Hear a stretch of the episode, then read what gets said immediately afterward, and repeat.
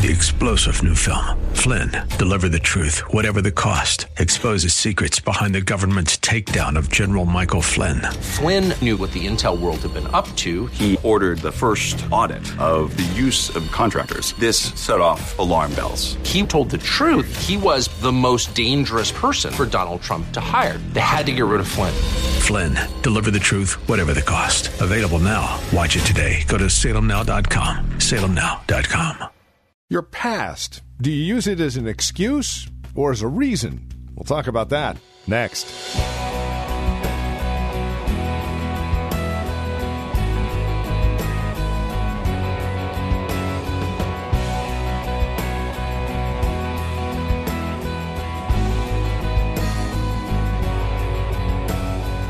So often we take a look at our past and our failures and we tend to use it as an excuse for our lives. And today, here on Times of Refreshing with Pastor Napoleon Kaufman, Napoleon's going to remind us that our lives really are a reason that we move forward and not the excuse that we stay backward. We're in Exodus chapter 4, verses 1 and 2. The message is called, What is in Your Hand? And that is what we're looking at today. What do you have that God has taken you through for a specific purpose of moving forward today in an event He's planned? Here's Pastor Napoleon with more on today's program. It says, Then Moses answered and said, and he's speaking to God, But suppose they will not believe me or listen to my voice. Suppose they say, The Lord has not appeared to you. So the Lord said to him, What is that in your hand? And he said, A rod. And the Lord said to him, What is that in your hand? That's the title of my message. What is that in your hand? And he said, He said, A rod.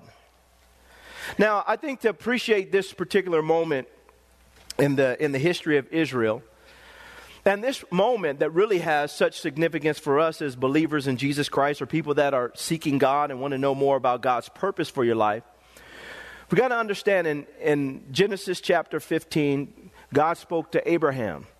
And Abraham, who was a descendant obviously of Moses, God gave him specific instructions concerning what was to happen to his generations. God is the God of Abraham, Isaac, and Jacob. And God tells Abraham that your people, your descendants, are going to be in Egypt for 400 years. Somebody say 400 years. 400 years is a long time. And then he says, and afterwards, that basically God was going to bring great deliverance to them and he was going to bring them out and take them to a land. And so God gave Abraham insight in what was to happen to his the generations that were coming through him. And so we know God goes through great lengths to preserve the nation of Israel or the people of God while they're in the midst of going through this process for 400 years, being in the midst of the Egyptians. And when you pick up the book of Exodus, it's a beautiful thing because you begin to see God's mind and the way in which He begins to orchestrate things. And ultimately, as the children of Israel began to cry out to God because they were being oppressed and they were being mistreated, they began to cry out to God and they began to hunger for change. They began to hunger for God to do something different in their life. They, they started looking for, for a difference to be made in their lives. God sees this situation and he puts his hand upon Moses. Moses is kept in a period of time in which Pharaoh had issued a decree to kill all the firstborn in Egypt that were Jewish because they were multiplying and growing at a rapid pace. And so he says, I want to stop the progress, so I want to kill all the firstborn. So, in the midst of all this, God has his hand upon Moses and ultimately takes Moses through the hand of his mother, leading him into the river, and then Pharaoh's daughter finding Moses. The next thing you know, Moses finds himself in, as a little baby, he finds himself in Pharaoh's, in Pharaoh's courts. He finds himself being raised in the midst of Pharaoh and his, his teaching and the confines and comforts of Egyptian tradition. but God has his hand upon him. Thing that I love about this story, though, that is amazing to me is, is that as, as Moses begins to grow, as he begins to mature, as he's going through this process, he begins to hunger and yearn and desire to help his people because he sees them. And even though he hasn't been raised in the same circumstance and situation as them, he sees their plight, he sees their condition, and he begins to get stirred in his spirit. And so Moses goes out and he begins to, ultimately, we know the story. He goes forth and he kills an Egyptian that he sees mistreating a Jewish person. He kills him with his own hands. After he kills him with his own hands, he comes back the next day and, the, and he begins to tell the Israelites that he could help them. And they look at him and they say, We saw you yesterday, even though you didn't think that anybody saw you. Kill that Egyptian. He takes off and he runs off into the Midian desert. And he is there for years, away from the confines of Egypt, away from the light that he had known. And now he's in the backside of the Midian desert and he's herding sheep. And as he's herding sheep, he comes forth and he comes around the corner. And next thing you know, he sees a burning bush. In the midst of the burning bush, God begins to speak to him and give him instruction concerning what he wants to do in the life of the children of Israel, the Jews that are in Egypt. And he begins to convince Moses that he wants to bring change, but the change ultimately is going to come, yes, by God, but I'm going to use you. I'm going to use you. And here we pick up the story. And he says in verse 1 Then Moses answered and said, But suppose they will not believe me or listen to my voice. Suppose they say, The Lord has not appeared to you. So the Lord said to him, What is that in your hand? And he said, A rod. Now, this is the powerful thing about this. You know, oftentimes when we're going through life, we don't realize that God is not getting ready to work on you, He's already been working on you.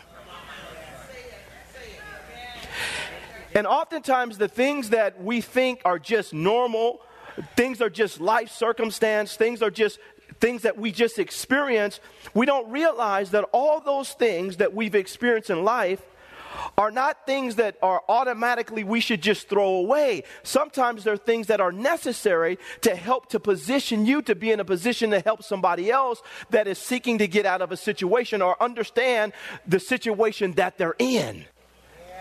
And when you look at your life, we have to stop always looking for something outside of what God has already caused us to experience for us to be effective and powerful and useful for God.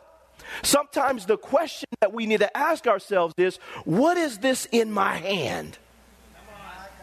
What is this in my hand? What has God? It was God that got Moses to a position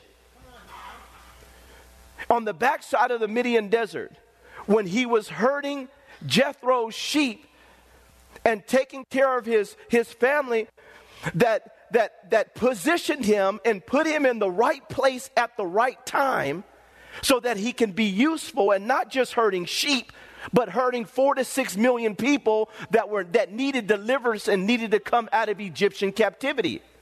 A captivity that God had already declared and had planned a captivity that, that had been declared to Abraham, a captivity that, that God had oversaw in his sovereignty and knew exactly what it needed to happen at the right place, at the right time, in the right years. And it was God that had his hand upon Moses that was looking for somebody just like him to put him in position so that he can be used Amen. to bring deliverance to somebody's life.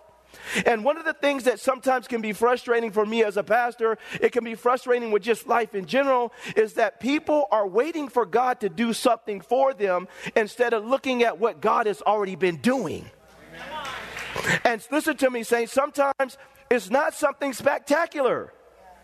It's not something that's grandiose.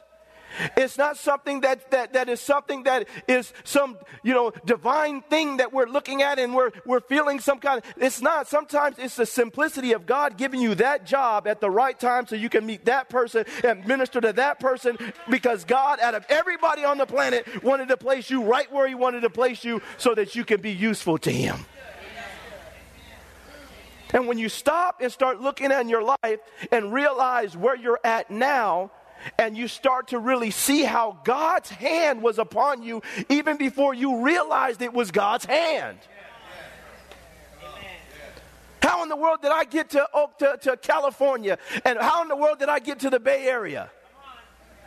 And why did God choose me? I, I, don't. And you start looking around and start thinking to yourself, like, my God, God has been preparing me. He put something in my hand that seemed like a simple thing, but it was a powerful thing that was necessary for the right moment and at the right time. And all of us have to stop and really start thinking about that. Like, my goodness, look what God has done. God raised me up in the midst of my family. And he's used, he's not used, he's not used all this stuff. He's used the simplicity of things that he's done. He, what is that in your hand? The same, the same rod that, that Moses had when he was u- and used in it to shepherd those sheep in the desert is the same rod that now God was going to use as an instrument of deliverance and power to display his power. And sometimes we have to see that walking with God isn't as deep as we suppose. Can I have an amen, y'all? It's not as deep and profound as we suppose. He says, What's that in your hand? He says, A rod. God takes a rod and he throws, Moses takes the rod and he throws it down, it becomes a snake. He picks it up and he says, when, when you go before Pharaoh, this is what I want you to do. When you go before the people of God, this is what I want you to do. And they're going to know that, that I'm with you. He tells him to put his hand in his bosom, and his hand comes out, and it's leprous. He tells him to put his hand back in his bosom, and his hand comes out, and it's now it's healed. It's the simplicity of things. He takes, he tells him to go down to the river, something that he's acquainted with. He said, I want you to take the, the water out, and I want you to pour it out, it's going to turn into blood. And it's sometimes it's the this a simple thing that you possess that God is going to use to make to do miraculous things. Start thinking about your past and start thinking about how God has done things in your life. In the simplicity of that, God can cause it to become something miraculous if we would just learn to trust in God and then realize that, man, what God has done in my life has prepared me for this moment right here. And it's not something profound, it's just not something deep. It's not something that, that, is, that is way out there. It's something that's simple. God will take this and he'll magnify it. I never knew that one day that I would be on, on television. I have a television ministry. But I did know when I went to college, I said to myself, I'm going to take these this communications and drama classes because this is something I, I never knew I'd be using it to preach. Can I have an amen? I never, it never crossed my mind. One day I'm going to be a preacher and then I'm going to do this and I'm going to. But God takes all that stuff that's being forged in you is being forged in you right now. Your life experiences. And that's what God is using to process you and to prepare you. What your and, and everything in your past, He uses it. He grabs a hold of it and He takes some of it and He says, I'm gonna this was necessary so that I can help them to get to a position where I can use them mightily for my glory in whatever way that I choose to do it. But the question is, what, is what, what do I have in my hand already that God can use? What do I have in my, in my background that God can use? What do I have in my journey that God can use? What do I have in God's process in my life that God can use? What is it in my life that God can use? What is that in my hand? What is in my hand that God can use for His glory and get the glory at it? And has He used that to process and prepare me? Moses is on the backside of the desert. He has this stick. He doesn't have a million dollars.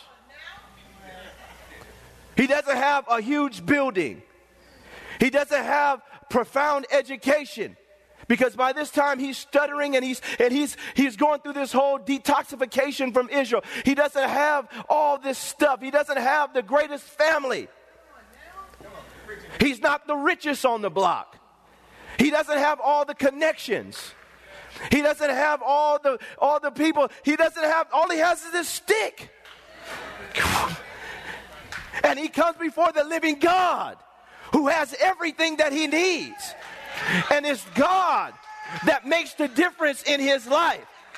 It's not his, his, his, his dress. It's not his, his outfits. It's not of his, it's not his cars and his house and his stuff. He just got a stick. God says, What is this in your hand? What is this in your hand? Whatever you have is what you need. And God will use that to glorify Himself if we go through the process and allow God to continue to, to, to process us and listen, saints, and appreciate what God has placed in your hand. But the church, we've come, we've, we've got to a place where we're always looking for something instead of looking at what we have and saying, God, use this for your glory. And I may not be the smartest, and I may not have the best degrees, and I may not be the smartest on my job, and I may not have this, and I may have bad parents, and I may have bad kids, and I may have bad spouse, and I may have I may have been some I've had a couple divorces, and I and I've been through some things that's kind of rough, and I just sometimes I don't know how to make it, and I just I got to this place, and I you know what, Pastor, I, I killed a man, and, and I killed two men, and, and I've been through some things, and, and here I am right now, but what do I have? What do you have in your hand. God will take that. And when his super gets upon that natural, God will use that to be an example and bear witness of His glory and the fact that despite it all, God is still with you and that He is on your side and that He will use you for His glory. Can I have an amen in this place? It's one of the most dangerous things is when we stop testifying of what God has placed in our hand or what we've been through and how we've been through. We get so, so saved that we don't want to bring up anything we ever did bad in our lives when we're trying to minister to people and they just want to know what do you have in your hand that God has turned around for his glory so that you can go to the next level. We got to learn to testify of this. No, I haven't always been saved. And I haven't always lived right. But God, if God could take a murderer like Moses, detox him in the backside of the, of the desert, and then turn around and then use him to bring deliverance to somebody that, that he desired to do it, but he just was doing it in the wrong time, that God can use that person and use them just fine. God can use your failed marriage to testify on how to bring somebody else out when, you, when they go through a tough situation. God can use you having a baby out of wedlock. It's not God's purpose and plan for your life if it happened, but don't make act like it didn't happen. Say it happened, but God, He changed my life around and told me how to do it and helped me raise these kids all by myself. And I did it by the power of God. And if God can do it for me, God can do it for you. What's in your hand?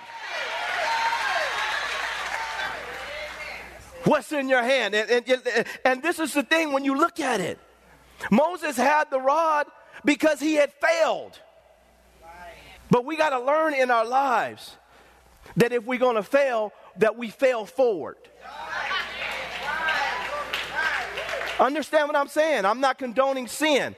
I'm just saying that if I fall down, if I fall down, I know how, I know God has the power to get me up, cleanse me up, and continue to thrust me into His purpose in my life. We don't condone sin in this church. Y'all know that. We've been preaching against sin since day one. But don't let the devil beat you up to, to get you to think that now you find yourself in a desert. That God still don't have a plan and that God still can, he can jettison you into what he's desiring for your life. And this is what we got to get to. We got to get to this place where, yes, I got this stick in my hand, but God said, now throw it down. And I'm going to put my super on this natural and I'm going to continue to thrust you off into purpose because, listen, saints, it's bigger than you. What's happening with Israel in this moment goes far beyond Moses. God made this promise to Abraham hundreds of years before, before he came on the scene. God had already purposed what he was going to do with, with Israel. And when the, the Kairos moment came, Moses came on the scene at the right time. Why? Because God has purpose for everybody. And for us as the saints of God, we've got to bear down and look at ourselves and, and say, God, what is it that you have in my hand, in my experience right now, that I can use to glorify you? Even if there's pain associated with it, even if there's heartache associated with it, even if there's things that don't, it's not going to make look good on my resume. But it's necessary is that what you are doing and you have done in my life? God, what is it that you can use to help somebody else and to bring deliverance? And so Moses, he just simply, God says to Moses, What is that in here? He said, I just got a rod. He says, A rod. And the rod was enough. Can I have an amen? Now look at this. Let's go to let's go to 1 Samuel chapter 17. 1 Samuel 17. Now, watch this. 1 Samuel chapter 17, verse 46 on down to 54. The nation of Israel is in a battle with the Philistines. And in the midst of this, there is a prize champion by the name of Goliath that the children of Israel and their mighty men are afraid of. David comes on the scene, a young man who God has, has his hand on and who God has purposed to use for his glory. David comes on the scene and he goes before the people of God and basically says that he wants to fight Goliath. He wants to challenge him. His loyalty for God has got the best of him and now it's pushed him over the edge and he wants to take on the prize champion. At first, they give him, they give him their, their, um, they give him a, a sword, and they give him that which was customary for those that are going to battle. David puts them on, and he says, I don't like this. This is uncomfortable to me. And then he begins to testify. When I was in the wilderness, he said, I fought a lion and I fought a bear. And he says, Who is this uncircumcised Philistine that's here to defy the armies of the living God. He knew what was comfortable to him. He knew what God had placed in his hands. And we put we pick up this story here in verse 46. It says, "This day the Lord will deliver you." He's speaking to the Philistines. He says, "This day the Lord will deliver you into my hand, and I will strike you and take your head from you." And this day I, I will give the carcasses of the camp of the Philistines to the birds of the air and the wild beasts of the earth, that all the earth may know that there is a God in Israel. Then all this assembly shall know that the Lord does not save with sword or spear, for the battle is the Lord's, and he will give you into our hands. So it was when the Philistine arose and came and drew near to meet David that David hurried and ran toward the army to meet the Philistine. Then David put his hand in his bag and took out a stone. Then David put his what? He took he took his hand, he put his hand. He what is in your hand? Then David put his hand in his bag and he took out a stone and he slung it and struck the Philistine in his forehead, so that the stone sank into his forehead, and he fell on his face to the earth. So David prevailed over the Philistine with a sling and a stone, and struck the Philistine and killed him. But there was no sword in the hand of David. Look at your neighbor and tell him, What is in your hand?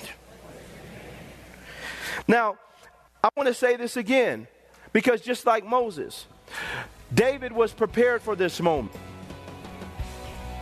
He was processed for this moment. The hand of God was on him for this moment.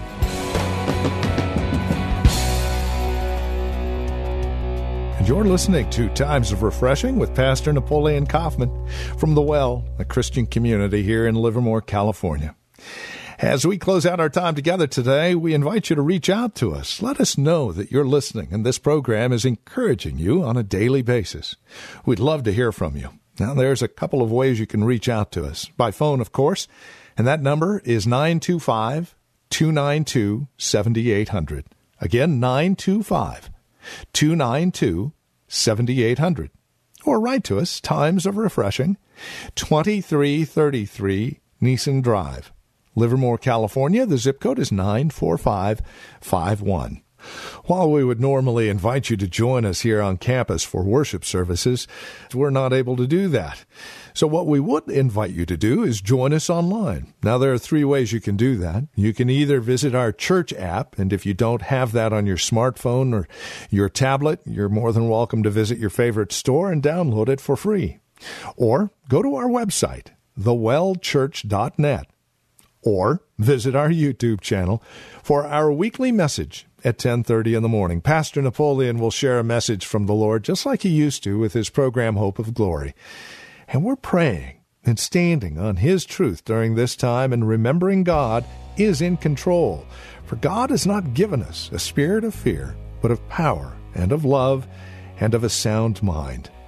Thank you again for spending time with us here today on Times of Refreshing. Until next time, God bless.